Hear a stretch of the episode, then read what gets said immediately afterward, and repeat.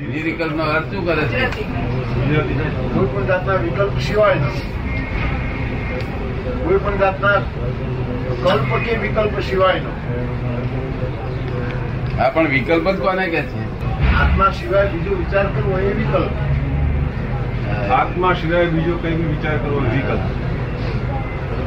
વિચાર કરવો એ નહીં. આત્મા સિવાય હું છું બીજી જગ્યાએ આરોપ કરવો તે વિકલ્પ. આત્મા સિવાય બીજી કઈ આરોપ કરવો કે આ હું છું, એ વિકલ્પ છે.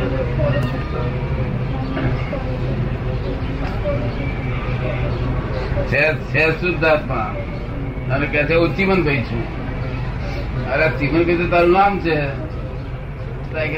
હું જ ચીમનભાઈ છું. તારે આપણે નામ તો તે પાડેલું નથી મા બાપે પણ હું જ ચીમનભાઈ છું. હું ઓળખું છું, અરે ચીમનભાઈ કબૂલ છે. વ્યવહારથી ઓળખવા માટેનું સાધન છે. પણ જે તું છું એ જાણતો નહીં હોવાથી ચીમનભાઈ તરીકે આરોપ કર્યો માટે વિકલ્પ કહેવાય. અને હું શુદ્ધાત્મા છું એ નિર્વિકલ્પ બસ આટલું જ વિકલ્પ નિર્વિકલ્પ છે. એકાંત ને અનેકાંત ને શું કે છે તમારે તો? એકાંત ને અનેકાંત ને અનેકાંત એટલે? એકાંત એટલે આ એકાંત ને એકાંતિક. એકાંતિક કે છે ને? એકાંતિક જે ભાવના છે, એટલે એક વન પર્સપેક્ટિવ એક એક વિચાર દ્રષ્ટિ એક વિચાર દ્રષ્ટિને ચીટકી રહેવું એ એકાંતિક. બરોબર છે. એટલું હોય. એક વિચાર શીખી રહેવું એ જ એકાંત એટલે અમુક અમુક ડિગ્રીઓને એક્સેપ્ટ કરવું, બીજી ડિગ્રીઓને નહીં. આ એકાંત દ્રષ્ટિ. અને ત્રણસો સાત ડિગ્રી એક્સેપ્ટ કરવું એ અનેકાંત દ્રષ્ટિ. અનેકાંત દ્રષ્ટિ. તમારે તો અર્થ તો સારા થાય. પાછા એના લોજિકલ ના પ્રોફેસર વિકલ્પ ના વિકલ્પ નો અર્થ એ સારો આત્મા સિવાય બીજી બધી વિભાવકો, વિકલ્પો એ બધું સરખું જ છે. હવે હું શું છું? એ આરોપ કરે એ વિકલ્પ કહેવાય. અને પછી આ આ મારું ઘડિયાળ છે સંકલ્પ કહેવાય. આરોપિત ભાવનું હું એ વિકલ્પ કહેવાય અને આરોપિત ભાવનું મારું એ સંકલ્પ કહેવાય. એ સંકલ્પ વિકલ્પ મનમાં વિચાર આવે છે સંકલ્પ વિકલ્પ નથી. એ તો મનનો ધર્મ જ છે. મનનો ધર્મ શું છે વિચાર? બસ. વિચાર કર્યા જ કરવા એ મનનો ધર્મ. રડાર ના જેવું. આજુબાજુ એવિડન્સ એના દેખાય એવું વિચાર કરી જ નાખે. તેમાં આપણે તન્માયાકાર થઈએ તો સંકલ્પ વિકલ્પ થાય. સમાધિ એટલે શું કરવાનું? એક તો આત્માનો આત્મા પોતે સમાધિ સ્વરૂપ જ છે. જો પોતે થઈ જાય ને તો સમાધિ સ્વરૂપ જ છે. પછી એ તો એ તો સમાધિ પૂછવા જ ના આવે. આ સમાધિ પૂછે છે કોણ? જેને જેને આધિ આધિ ઉપાધિ છે ને એ પૂછે છે સમાધિ. સમમ આધિયતે મનઃ યસ્મિન સ સમાધિ. શું કે છે? સંસ્કૃત શબ્દ મનઃ યસ્મિન સ સમાધિ. જ્યાં મન આખું ગુજરાતીમાં જ્યાં મન સ્વ સ્વરૂપે મુકાય તેનું નામ સમાધિ. જ્યાં મન સ્વ સ્વરૂપે મુકાય એ સમાધિ. એ મોટા મોટી સમાધિ લોજિકલ ને બધું. લોજિકલ ને. પણ આપે જ કહો છો ને. એક એક એક એક શબ્દ બધું આપણા એક્ઝેક્ટ આપણા સાયન્ટિફિક હોય છે. એ સમાધિ. એટલે આ બધા જે દેખાવ કરવા પડે છે એ બધા મહેનત નકામી છે એમ. દેખાવ કરવા પડે છે એ બધી મહેનત નકામી છે. આ મહેનત નકામી છે. દેખાવ કરવાની જરૂર એ મહેનત બધી નકામી છે. આમાં ઓર્નામેન્ટલ શો ની કશાની જરૂર નથી સહજ સ્વરૂપ છે. સહજ. ફેર બહુ દાદા ભગવાન ત્રણસો આ ડિગ્રી વાળા એટલે દુકાને જાય ત્યારે કાપડીઓ કહેવાય. અને ત્યાં જાય કોર્ટમાં જાય ત્યારે વકીલ કહેવાય. એ રીતે અમે દાદા ભગવાનમાં હોઈએ એટલે દાદા ભગવાન કહેવાય નહીં તો પટેલ કહેવાઈએ. એટલે જે વખતે જેમાં હોય તે વખતે કહેવાય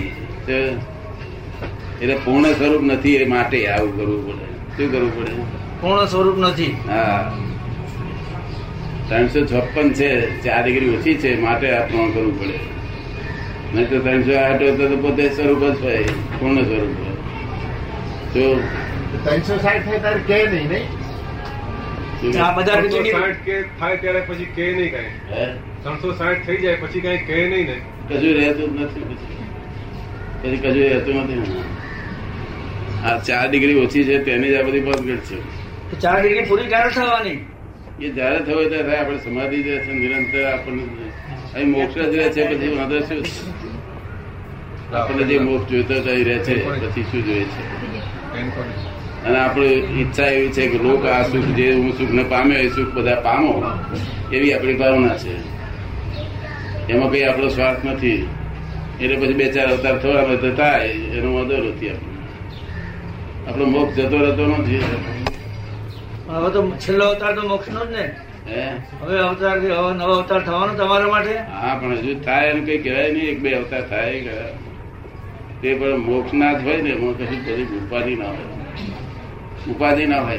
ભૌતિક સુખની એની ઈચ્છા જ ના હોય ને. નિરીક્ષક દશા એની હોય. એ થયા હોય. નિરીક્ષક. નિરીક્ષક. નિરીક્ષક. પોતાના સુખ સુખની જ પડેલી હોય બીજી પડેલી ના હોય. આ ખાવું પીવું એ બધું બધાને એમાં દ્વેષ નહીં. તેમ રાગે નહીં? તેઓ સમજ પડે ને? દ્વેષે ને રાગે નહીં. એ રીતે ખાય? ખાધા વગર તો શરીર ચાલે ને? હે? ખાધા વગર શરીર ના ચાલે ને? ના એટલે એટલે નિયમથી જ ખાય કુદરતી કુદરત નો નિયમ છે. ભૂખ લાગવી એ કુદરત નો નિયમ ખોરાક મળવો તે કુદરત નો નિયમ. શું શું ખાશે તે કુદરત નો નિયમ. બધા કુદરત નો નિયમ છે. પોતે કઈ જાણતો નથી કે હતો. પણ દુનિયાના લાખો લોકો માટે કુદરત કઈ નિયમ કરવા નવરી છે? કેવી રીતે પહોંચી વળે? દુનિયાના લાખો લોકોને માટે સરકાર જુદા જુદા નિયમો કરવા માટે કુદરતને ટાઈમ ક્યાંથી મળે ને કેવી રીતે કરી શકે? ઇમ્પોસિબલ કરે છે જ કુદરત આ લોકો અહંકાર કરતા. પણ કુદરતને કોને જોઈ મેં જોઈ છે તમે જો કોકે જોયું બીજા કોને જોઈ લોકો ઘણા ખરા જોયેલી છે એનો પુરાવો છો તમે કુદરત જોઈ છે ને જોઈ? હા. હા કુદરત જોઈ છે એમને જોઈ છે બધા જોઈ છે. તો આ બધું છે દુનિયામાં કુદરત છે તો ખરી જ ને. હા પોતે પોતે ના કરતો હોય એટલે પોતાને સમજણ પડે કે આ કોઈ કરે છે બીજું કોઈ છે. અને તેનું ભાન થાય પછી. એનું ઓળખાણ થાય પછી. ભાન થાય પછી ઓળખાણ થાય. જો એટલે કુદરત કરે છે બધું આ. આ લોકો અહંકાર કરે છે મેં કર્યું એટલું જ છે. કરે છે બધું કુદરત. પણ નાસ્તિકો એમ કહે છે કે ભગવાન છે એની ખાતરી છે. નાસ્તિક લોકો જે દુનિયામાં હોય છે. ભણેલા ગણેલા મોટા વિદ્વાન લોકો પણ ઘણા કહે છે કે ભગવાન છે એની ખાતરી છે કોણે જોયા? ક્યાં આગળ છે? ક્યાં રહે છે? શું કરે છે? એ તો એવું છે ને કે એ મારી પાસે આવે તો બધું દેખાય દઉં તમારી પાસે આવે તો ગમે તે માણસ હોય ગમે તેવો નાસ્તિક થઈ ડાઉન ગમે તેવો નાસ્તિક થઈ ડાઉન હા તો ગપ્પા માર્યા કરે ગમે એ નાસ્તિક હોતો જ નથી. નાસ્તિક આ લોકોએ ઉપનામ આપ્યું છે આ લોકોએ. લોકોએ નામ ઉપનામ આપણે એને કોઈ નાસ્તિક હોતો જ નથી. જેનું અસ્તિત્વ છે ને એ નાસ્તિક હોય નહીં. જેનું અસ્તિત્વ છે એ નાસ્તિક હોય આપણે એને એટલું કહીએ કે આત્મા એ તેજ વાળો છે કે અંધકાર વાળો છે એટલું તું કે. આપણે એટલું કેવું કે આત્મા એ તેજ વાળો છે કે અંધકાર વાળો છે? એવું તું કે. તેજ વાળો છે અંધકાર વાળો. અંધકાર વાળો છે. એવું તું કે એવું એમ કે. પૂછવું એને. ઓલાને પૂછવું. કે જે વેદમાં ના માને એ નાસ્તિક. જેમાં ના માને? જે વેદમાં ના માને એ નાસ્તિક નાસ્તિક. એ શું કે છે? ભગવાને માનતા નથી ને? તેને નાસ્તિક કે છે. બધે એવું કહો કારણ ગોડ ઇઝ ક્રિએટર માનવામાં આવેલું છે. અને ભગવાને બનાવ્યું નથી ભગવાન માનતા નથી એટલે નાસ્તિક કે છે. પણ એ લોકોનામાં એ લોકોનામાં ગુણ હોય છે. કાં તો નીતિ પ્રમાણિકતા હોય એવા અમુક અમુક ગુણો હોય છે. સરસ ગુણો હોય છે. આસ્તિકતાના ગુણો ઊંચા હોય છે. શું? એ ગુણો એ ભગવાનને માન- નથી માનતો ભગવાનની આજ્ઞાને માને છે. એટલે નાસ્તિક છે જ નહીં કોઈ. શું? અને જેનું અસ્તિત્વ હોય તે નાસ્તિક હોઈ શકે નહીં? અસ્તિત્વ જીવ માત્રનું છે. જો આ તો નાસ્તિક આપણા લોકો પેલા મુસ્લિમો જેમ કાફર કે એવી રીતે કે છે લોકો. તો હવે તો એ લોકો વિચાર કરવા માંગતા નથી એટલે આ આસ્તિક નાસ્તિક નો ઝઘડો રહેતો જ નથી. હા એ ઝઘડો રહેતો જ નથી. આ કદી એ બધી પડી જ નથી. આ ઝઘડો તો જે જે વાંચે છે એને વાસ્તે આ ઝઘડો છે. એના માટે ઝઘડો જ નથી આ. ખરી વાત. છે